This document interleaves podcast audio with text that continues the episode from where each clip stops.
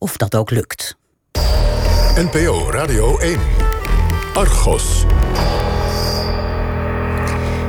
Weet u nog dat we een tijdje terug een onderzoek zijn begonnen waarbij we u vroegen om uw ervaringen met ons te delen? Wij wilden graag weten hoe het kan dat er steeds meer dak- en thuisloze jongeren in Nederland komen, terwijl de overheid juist van alles uit de kast haalt om ze te helpen.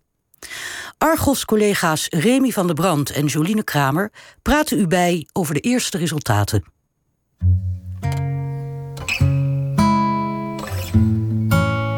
We twijfelden namelijk wel een beetje of het zo'n goed idee was.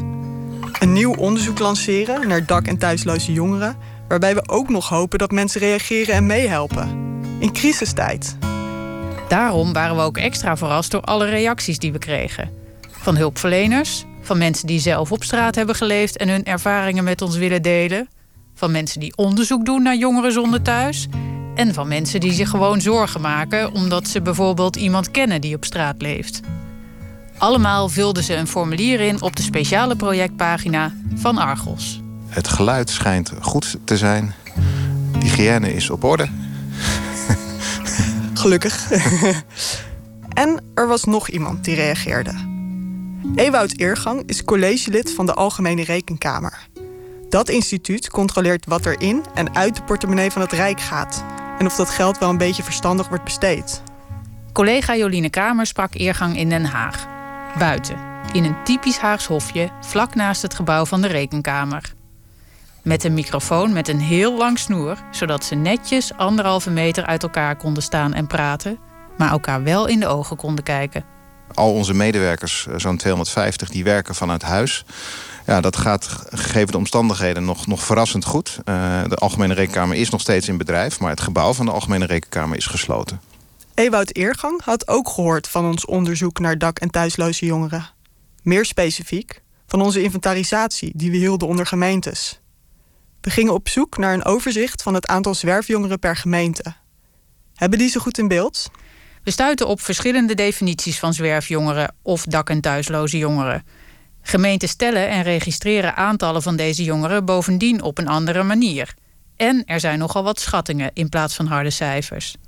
Gemeentes met elkaar vergelijken als het gaat om thuisloze jeugd is dan ook lastig. Zeg maar appels en peren. Ook de Rekenkamer deed eerder onderzoek naar zwerfjongeren. De laatste keer is inderdaad al enige tijd uh, geleden, is al best uh, langer geleden. Um, maar wat u beschrijft, uh, ja, dat is helaas een herkenbaar beeld. Um, en dat, dat uh, illustreert uh, dat die noodzaak om tot gemeenschappelijke definities te komen, dat die ja, waarschijnlijk er nog steeds is.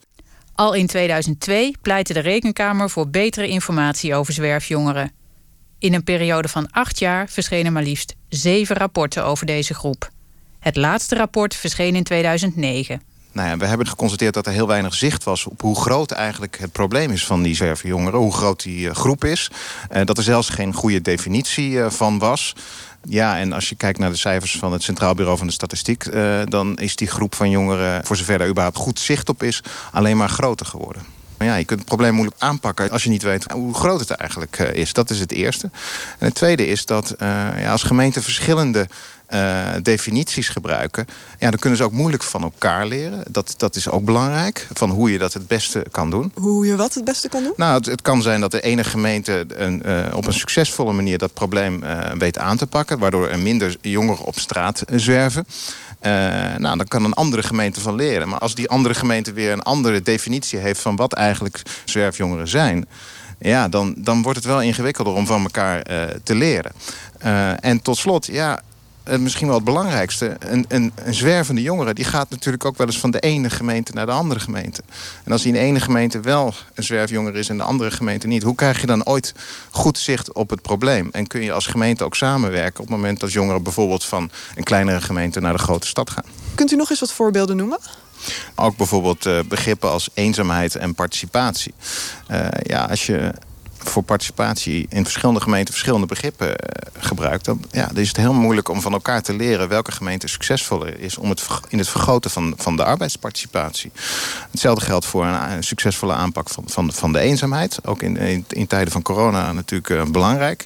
En ik kan me voorstellen dat u als Algemene Rekenkamer dat wel eens heeft aangekaart bij de eh, Rijksoverheid, bij de gemeente. Ja, nou, wij spreken de Rijksoverheid aan, maar we hebben voorafgaand aan die grote decentralisatie erop geweest van let op politiek, als je decentraliseert, zorg dan wel dat je als landelijke overheid wel goed zicht houdt op wat de situatie is. En dat heb je ook nodig om de omvang van, van het budget goed uh, te kunnen inschatten. Om een voorbeeld te geven, uh, er komt 1 miljard extra beschikbaar voor de jeugdzorg. Maar de minister van, van VBS die heeft eigenlijk geen informatie om te bepalen ja, of dat genoeg is. Of het meer moet zijn, of het minder kan zijn. En de gemeenten hebben dat ook niet. Dus iedereen die heeft eigenlijk het, ja, hetzelfde probleem. Nou, en daar kunnen onder meer gemeenschappelijke definities bij helpen. Is dat zo? Want eh, als ik u even heel zo kort mag samenvatten, dan is het eigenlijk we stoppen geld in een soort van zwart gat. En uh, we hebben geen idee of het eigenlijk effectief is. Wij kunnen als Algemene Rekenkamer niet nagaan of die 1 miljard extra of dat genoeg is, of het meer moet zijn, of het minder moet zijn. Wij zouden niet weten hoe we dat uh, moeten kunnen nagaan... op grond van welke informatie die waar beschikbaar is. En, en erger dan dat, de minister van VWS heeft dat inzicht ook niet. Uh, toch stelt hij dat uh, budget beschikbaar. Hij is verantwoordelijk voor de jeugdzorg. Nou, en dat geldt ook voor gemeenten zelf... die ja, moeilijk kunnen inschatten ja, hoeveel ze zelf nodig hebben... omdat ze onder meer zelf verschillende definities hanteren. Oké, okay. dus de overheid steekt een miljard extra in jeugdzorg... en het is eigenlijk niet precies te achterhalen wat daarmee gebeurt? Hmm. Nu is het zo dat het probleem van dak- en thuisloze jongeren... op zichzelf al geen simpel en eenduidig probleem is. Sommige jongeren hebben behalve geen dak schulden... een verslaving en of een psychische aandoening. Voor zo'n waaier aan problemen is er een waaier aan gemeentelijke loketten... regelingen en eisen en financieringstromen. Jongeren zien door de bomen het bos niet meer.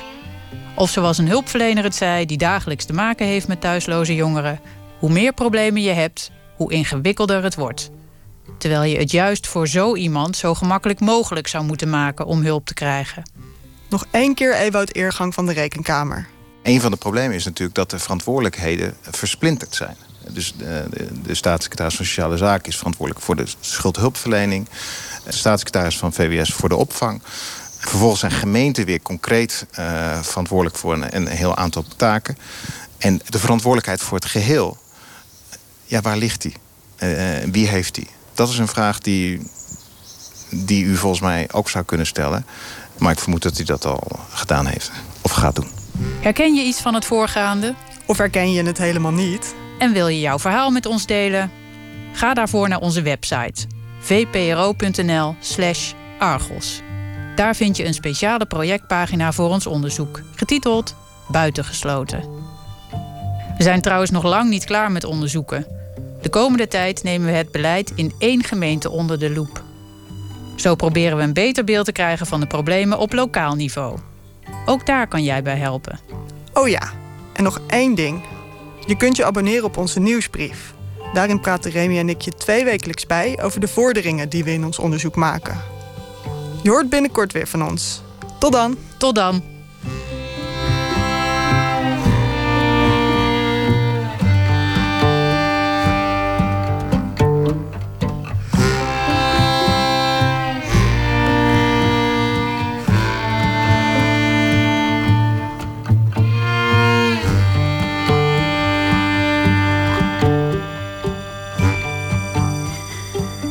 Hebben de kritiek van Ewoud Eergang voorgelegd aan het ministerie van VWS. Dat laat weten, samen met gemeenten, heel hard te werken aan het in kaart brengen van dak- en thuisloze jongeren.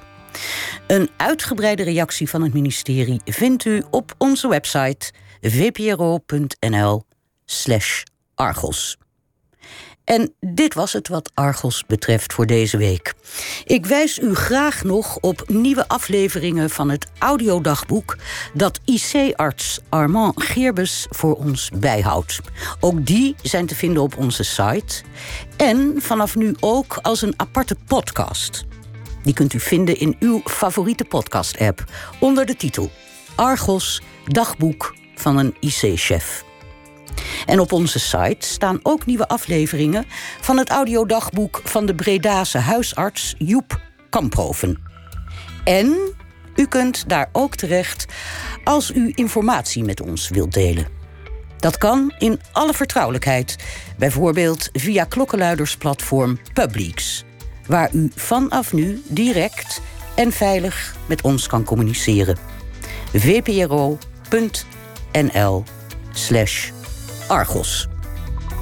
Hier op deze zender NPO Radio 1 zometeen Hilversum uit.